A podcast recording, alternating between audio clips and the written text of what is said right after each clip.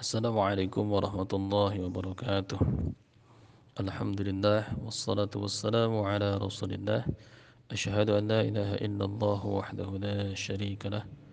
وأشهد أن محمدا عبده ورسوله لا نبي بعده. اللهم افتح لنا ولكم فتوح العارفين برحمتك يا أرحم الراحمين. اللهم صل وسلم وبارك على نبينا محمد صلى الله عليه وسلم.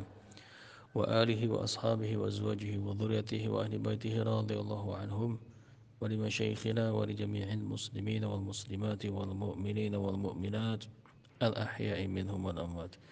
وتابع بيننا وبينهم بالخيرات. رب اغفر وارحم وأنت خير الراحمين. ولا حول ولا قوة إلا بالله العلي العظيم. أما بعد. Alhamdulillah wa syukru ala ni'amillah. Baik ikhwah apa kabar semuanya? InsyaAllah uh, Semoga Allah Subhanahu wa taala tetap lindungi antum, berikan kesehatan dan keberkahan sepanjang hari insyaallah. Baik, mari kita mulai kajian pagi ini insyaallah. Pagi ini kita akan bahas bagaimana cara meruqyah anak uh, dan balita. Namun sebelum itu kita harus uh, sepakati dulu bahwasanya balita itu usia 0 sampai 2 tahun. Dan anak-anak dua tahun ke atas begitu ya. Atau mungkin tarif ya yang lain silahkan. Hanya dalam bab 0 sampai 2 tahun itu balita. Karena belum bisa bicara hanya bisa uh, bergantung pada orang tuanya. Sedangkan anak-anak usia 2 tahun sampai ke atas. Di usia uh, balik maka masuklah fase remaja. Remaja dan setelah di atas uh, 20 atau 25 18 itu sudah dewasa. Maka berbeda cara penanganan balita, anak-anak, remaja dan dewasa. Bahkan uh, orang tua atau parubaya dan sebagainya. Untuk balita uh, kita harus kenali dulu karena balita ini dari 0 sampai 2 tahun biasanya mereka lebih sensitif, lebih peka. Karena dari alam rahim ke alam dari alam ruh ke alam rahim dan alam rahim ke alam dunia mereka perlu beradaptasi. Beradaptasi terhadap siapa? Terhadap orang-orang di sekitar dia. Maka makhluk apa pun sebagaimana dalam satu riwayat bahwa anak Adam itu ketika lahir maka di sekitarnya ada korin. Ada korin dari kalangan malaikat dan ada korin di kalangan jin. Dan setan benar-benar uh, menyentuhnya sehingga terjadi tangisan ketika sang bayi keluar dari rahim ibunya. Maka harus kita maklumi ketika anak kita mungkin nangis terus-terusan atau balita kita nangis terus-terusan. Sang bayi nangis dari mulai jam 2 misalkan sampai jam 3. Kita lihat uh, usianya. Kalau dia di usia di atas 2 tahun maka lakukan rukyah. Tapi kalau dia di usia uh, balita maka kita diagnosis terlebih dahulu. Apakah perlu dirukyah, apakah perlu uh, penanganan khusus karena kita tidak tahu apa yang dirasakan oleh bayi apakah dia tidak nyaman apakah dia mungkin gerah atau mungkin apa namanya merasakan kehadiran makhluk-makhluk uh, di luar manusia dan lain sebagainya.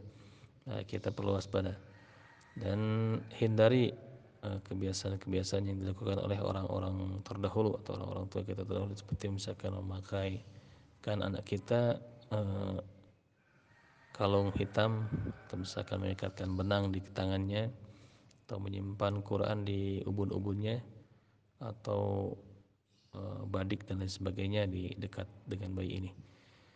Hindari hal tersebut e, maka kenalkan anak kita dengan tauhid yang benar dari mulai sejak bayi atau balita. Dengan cara apa? Putarkan e, MP3 Muratal Quran bisa seperti itu atau kita bacakan muawwidzatain sebagaimana sunnah baginda Nabi sallallahu alaihi wasallam sebelum uh, tidur juga bacakan zikir pagi dan petang di dekat bayi kita di waktu pagi dan waktu uh, sore hari. Namun para ulama berpendapat bahwa zikir pagi petang ini bukan untuk diri untuk ruqyah anak-anak. Tapi kita berharap keberkahan daripadanya ketika kita bacakan Quran di dalamnya, bacakan doa doa perlindungan di dalamnya, maka itu pun sudah termasuk proteksi untuk anak-anak kita. gangguan-gangguan yang biasa mereka alami dari balita ke anak-anak uh, yang paling umum adalah uh, menangis menangis tanpa keluar air mata dari mulai jam tengah malam misalkan sampai subuh atau di jam-jam tertentu atau bahasa lainnya itu uh, tantrum. Tantrum dan uh, lain sebagainya. Maka penanganan paling efektif adalah uh, dari awal dari bayi dari dari mulai bayi lahir kita sudah kenalkan dia dengan Al-Qur'an. Kita bacakan Quran di dekatnya. Kemudian uh, peluk bayi tersebut dan sambil diusap-usap punggungnya kita bacakan ayat kursi pelan-pelan sambil uh, menimang. Ditimang sampai mereka tertidur. Nah kan baginda Nabi SAW uh, mengajarkan kepada kita doa perlindungan yang pernah dia panjatkan kepada Allah Subhanahu wa taala untuk dua cucunya yaitu Hasan dan Husain. Maka Nabi pun bersabda, ini adalah doa yang pernah dipanjatkan oleh bapak kalian kepada Ismail, artian kepada Nabi Ibrahim uh, kepada Nabi Allah Ismail alaihi wasallam. Doanya uh, a'udzu bikalimatillahi tammah min kulli syaitani wa hammah wa min kulli ainil lamah sekali lagi dihafal ya. A'udzu bikalimatillahi tammah min kulli syaitani wa hammah wa min kulli atau bisa u'idzukum u'idzukuma bikalimatillahi tammah. Bisa seperti itu kalau untuk berdua. Atau u'idzukum bikalimatillahi tammah. Aku mohon perlindungan untukmu. Kalau A'udzu bi kalimatillahi tam aku berlindung dengan kalimat yang kalimat Allah tamah yang sempurna. Min kulli syaitani wa hamah wa min kulli min kulli dari setiap syaitani wa hamah syaitan dan wahamah para ulama berapa hamah itu bentuk uh, tunggal daripada ham. Hammatun hamah hamah itu uh, apa namanya? Sejenis uh, hewan. Hewan-hewan berbisa. Hmm, kalau tidak saya.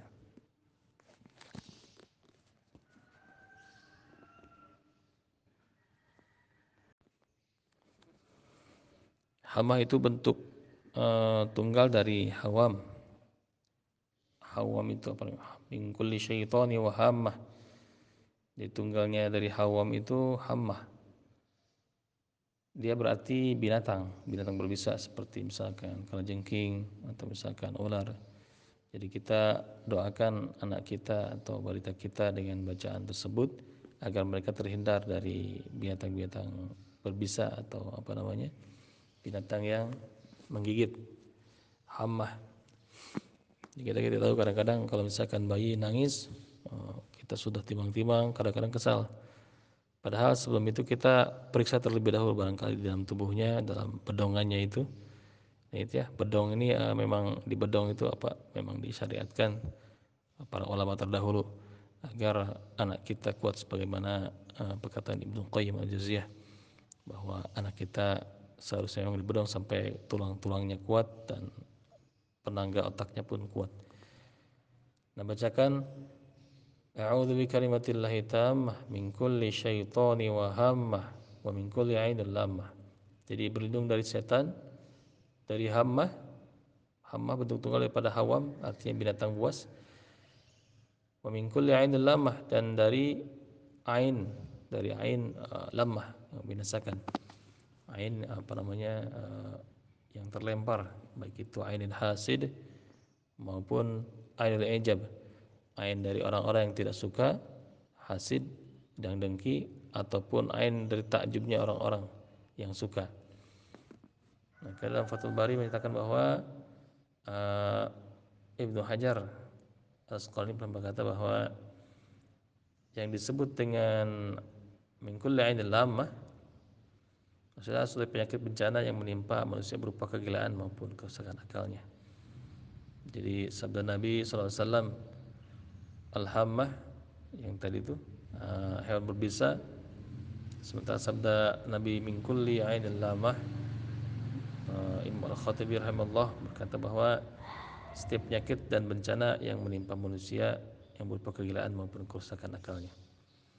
Maka kalau misalkan kita menemukan balita yang mohon maaf uh, naudzubillah wal billah yang cacat mental misalkan atau cacat fisik maka periksa ke atasnya periksa ke leluhurnya.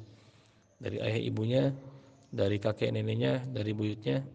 Biasanya ini mereka yang pernah berengadakan muamalah dengan bangsa jin. Mereka punya keturunan yang cacat mental ataupun fisik. Ini hampir dipastikan rata-rata mereka yang bermuamalah dengan jin minimal indigo anak ini seperti seorang penyendiri secara mental uh, sensitif mudah tersinggung dan mudah tersinggung dan agak telat berpikirnya. Nah, seperti ini kita lihat uh, ke atasnya leluhurnya barangkali ada sangkutan atau ikrar atau uh, apa namanya muamalah dengan bangsa jin maka yang disebut dengan jin saka. Jin saka tiada dua mungkin dari jin putih atau jin yang dipakai oleh mereka yang di kalangan ahli-ahli agama, yang kedua di kalangan orang-orang yang memang anti agama alian uh, dari jenis kanuragan atau jin-jin kafir, jin-jin musyrik. Mereka masuk dan nanti turun. Nah, kalau misalkan jin putih mungkin ada istilah oh, di pondok ini mah ajengannya belum pernah belajar tapi dia langsung bisa ngaji uh, tanpa harus belajar terlebih dahulu. Ada yang seperti yang disebut dengan ilmu laduni katanya. Dia punya ilmu laduni tidak harus belajar langsung bisa. Ini tipu tipu daya syaitan yang merusak uh, tatanan pesantrenan. Yang mana seorang anak kiai tidak pernah ngaji bahkan mereka cenderung uh, nakal. Dan ketika dewasa dia menjadi uh, ulama penerus bapaknya. Dengan lafaz yang sama dengan bahasa yang sama mereka bertausiah nah, kalau kita telusuri apa ini? Ternyata ini yang disebut dengan jin saka. Jin pendakwah jin dari zaman ke zaman yang kemudian uh, ketika majikan pertamanya mati meninggal atau wafat dia mencari tuan baru untuk dimasukinya. Dan begitu seterusnya sampai nanti di hari akhir. Nah, sampai sejin ini uh, mati. Karena umur mereka panjang-panjang Allah a'lam. Maka waspada. Ada nanti jin dari kalangan uh, jin fasik jin musyrik bahkan jin kafir yang jauh daripada agama.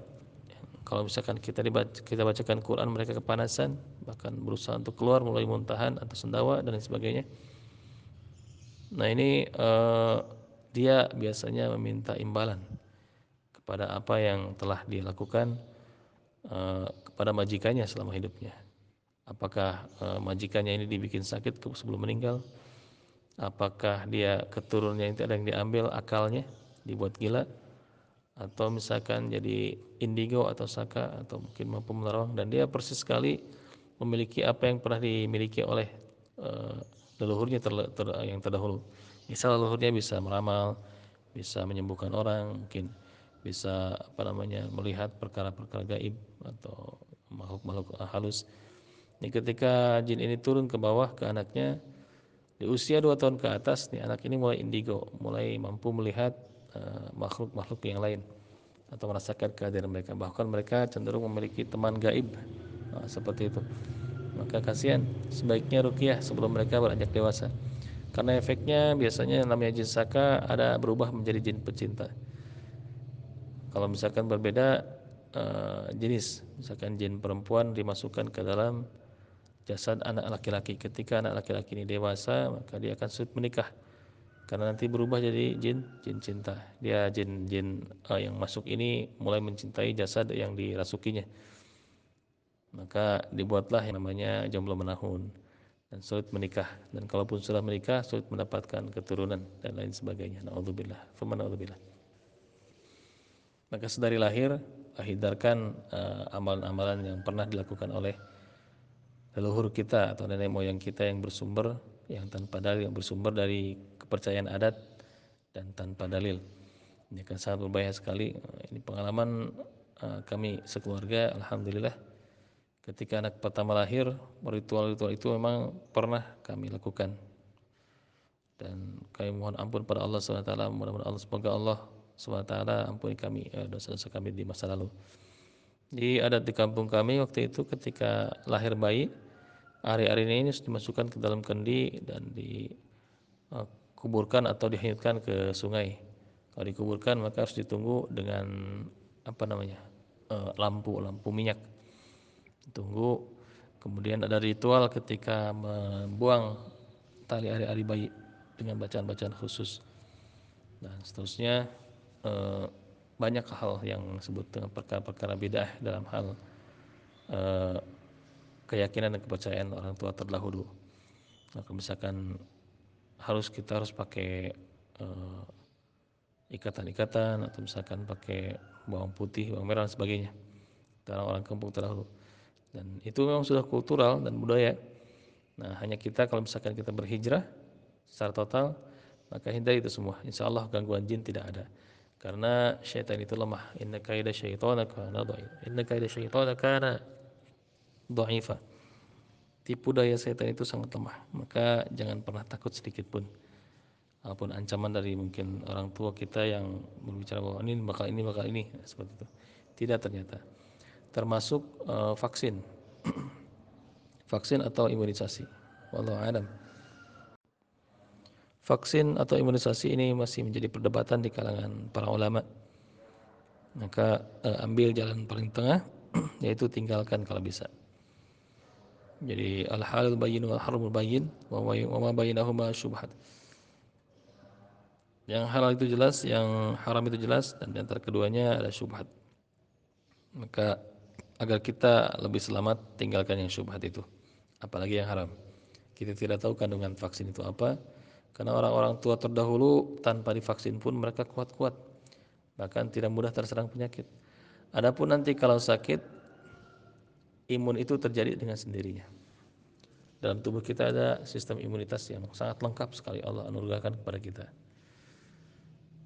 Kami pernah punya tetangga uh, dia seorang ahli kesehatan yang kuliah di sana dan uh, entah dokter atau apa dan dia uh, dia bersama keluarganya sekeluarga itu dia tidak pernah memberikan obat kimia kepada anak-anaknya tidak pernah memberikan imunisasi kepada anak-anaknya, tidak pernah uh, vaksin segala macam ke anak-anaknya ataupun uh, berbau kimia. Dan anak ini tumbuh uh, biiznillah dengan kekebalannya sendiri. Ketika pilek atau flu, maka ibunya akan dengan apa dengan mudah menyiapkan air hangat dan direndamkan kakinya, kemudian kadang-kadang kalau misalkan panas dikompres paling madu diberi itu atau misalkan uh, habatus sauda jadi herbal atau daun-daunan yang dia yang dia hafal untuk uh, khasiat-khasiatnya.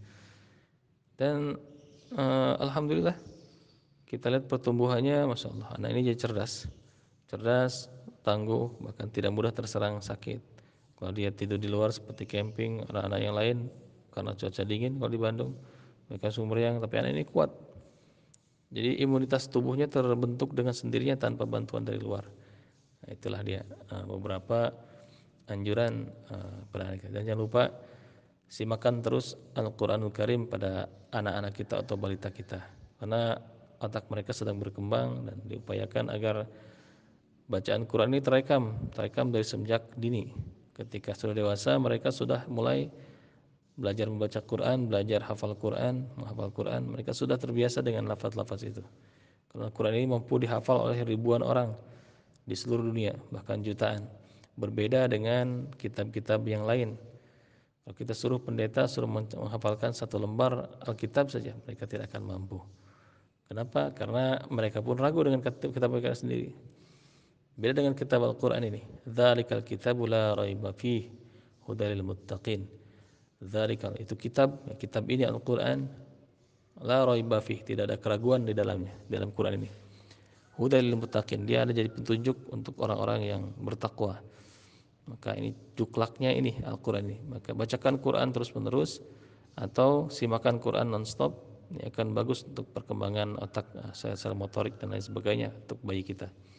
Karena kita lebih tenang lebih tenang lebih khusyuk insya Allah nah kalau misalkan anaknya nangis terus menerus eh, periksa kembali kita peluk anak kita atau balita kita ajak keluar ruangan. Kalau dia nangis di kamar maka ke ruang tengah di ruang tengah masih nangis juga maka keluar dari rumah pindah ke rumah yang lain atau ke rumah tetangga. Coba ada perubahan tidak? Tidak juga ada perubahan maka periksa dalam tubuhnya buka bajunya. Barangkali ada hewan-hewan yang menggigit seperti semut atau yang lainnya sehingga dia tidak nyaman. Atau ada area luka atau rasa sakit yang sifatnya fisik yang dialami uh, yang dirasakan oleh uh, bagian atau misalkan iritasi atau misalkan dia ada uh, benjolan atau dan lain sebagainya. Nah, kita periksa ini kalau nangis terus ya atau periksakan barangkali ada penyakit yang dirasakan di dalam seperti lambungnya mungkin dan lain sebagainya. Nah, itu kalau misalkan menangis tengah malam kemudian kita timang sambil bacakan ayat kursi pelan-pelan uh, sambil bacakan muawwidzatain al-falaq an-nas pelan-pelan misalkan qul a'udzu birabbin nas malikin nas ilahin nas pelan-pelan seperti itu sampai tangisan reda ini kalau misalkan di kamar nangis dibawa keluar uh, di tengah ruangan dia berhenti maka kamar tersebut bermasalah ada sesuatu, ada makhluk lain yang ada dalam sana. Anak-anak usia 0 sampai 0 sampai 2 tahun biasanya lebih peka akan kehadiran mereka. Barangkali dia benda-benda pusaka disimpan di rumah, di kamar atau bangle atau misalkan uh, kalung hitam yang biasa dipakai di bayi. Nah, ini mengundang mereka bangsa jin untuk mendekati anak ini. Maka hindari, hindari copot jinnya apa copot uh, benda-benda keramat tersebut, keluarkan kalau bisa musnahkan. Jangan berada di kamar tersebut karena tidak akan nyaman bayi kita, balita kita. Nah, kalau misalkan e, bermasalah rumahnya atau misalkan di rumah masih nangis keluar rumah, di luar rumah malah dia berhenti atau di rumah tetangga atau rumah orang tua kita yang bersebelahan dia berhenti, maka rumah tersebut e, harus kita rukiah. Lakukan rukiah rumah.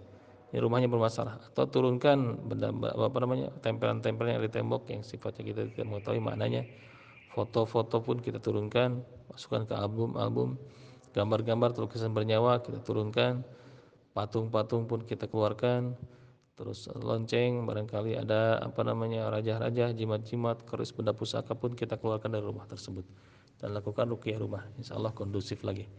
Tidak harus pindah titirah ini bahasa orang Sunda.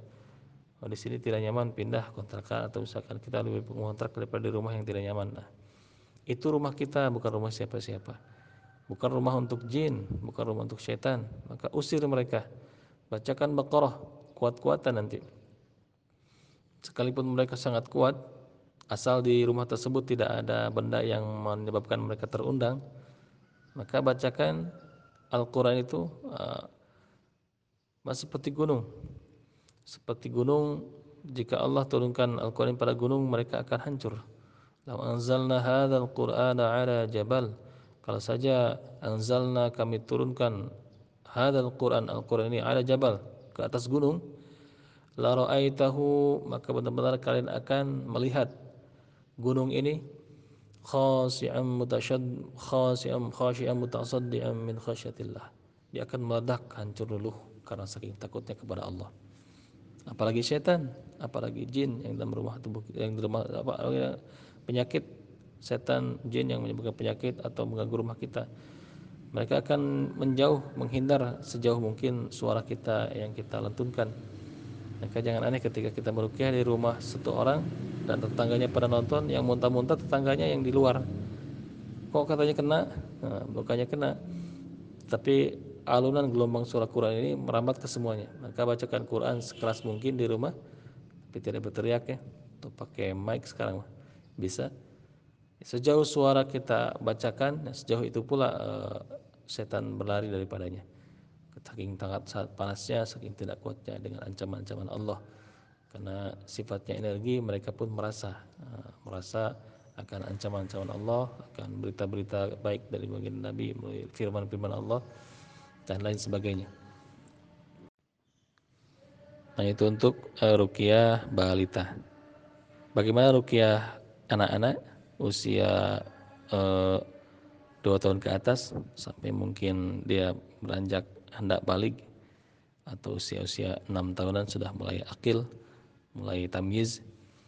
Nah, insya Allah kita akan bahas di lain kesempatan. Nah, untuk balita, uh, silahkan barangkali yang kurang jelas atau berbagi pengalaman seputar rukiah, uh, bagaimana cara menghentikan tangis bayi. Kalau misalkan dia menangis sepanjang hari, itu tips dan saran dari kita insya Allah mudah-mudahan bermanfaat dan Allah lindungi keluarga kita dari mara bahaya, dari gangguan syaitan dan dari pengaruhnya, bahkan dari ikatannya. Insya Allah, mari jadikan anak cucu kita ini sebagai pemberi syafaat kelak di hari akhir, sebagai pembawa atau penarik ayah ibunya menuju jannahnya Allah SWT dan perisai perisai dari api neraka. Dan jadikan anak-anak kita ini hafiz hafizah. Jadikan uh, anak-anak kita ini muhaddits muhaddatsah ahli hadis hafal Quran bahkan alim ulama dan berdoa kepada Allah jangan jadikan anak-anak kita ini ahli madarat yang madarat atas kehadiran mereka naudzubillah thumma naudzubillah barakallahu fiikum Allahumma inni na'udzu bika min ilmi la yanfa' wa na'udzu bika min qalbi la yakhsha Subhanakallahumma wa bihamdika asyhadu an la ilaha illa anta astaghfiruka wa atubu ilaik. Wassalamu alaikum warahmatullahi wabarakatuh.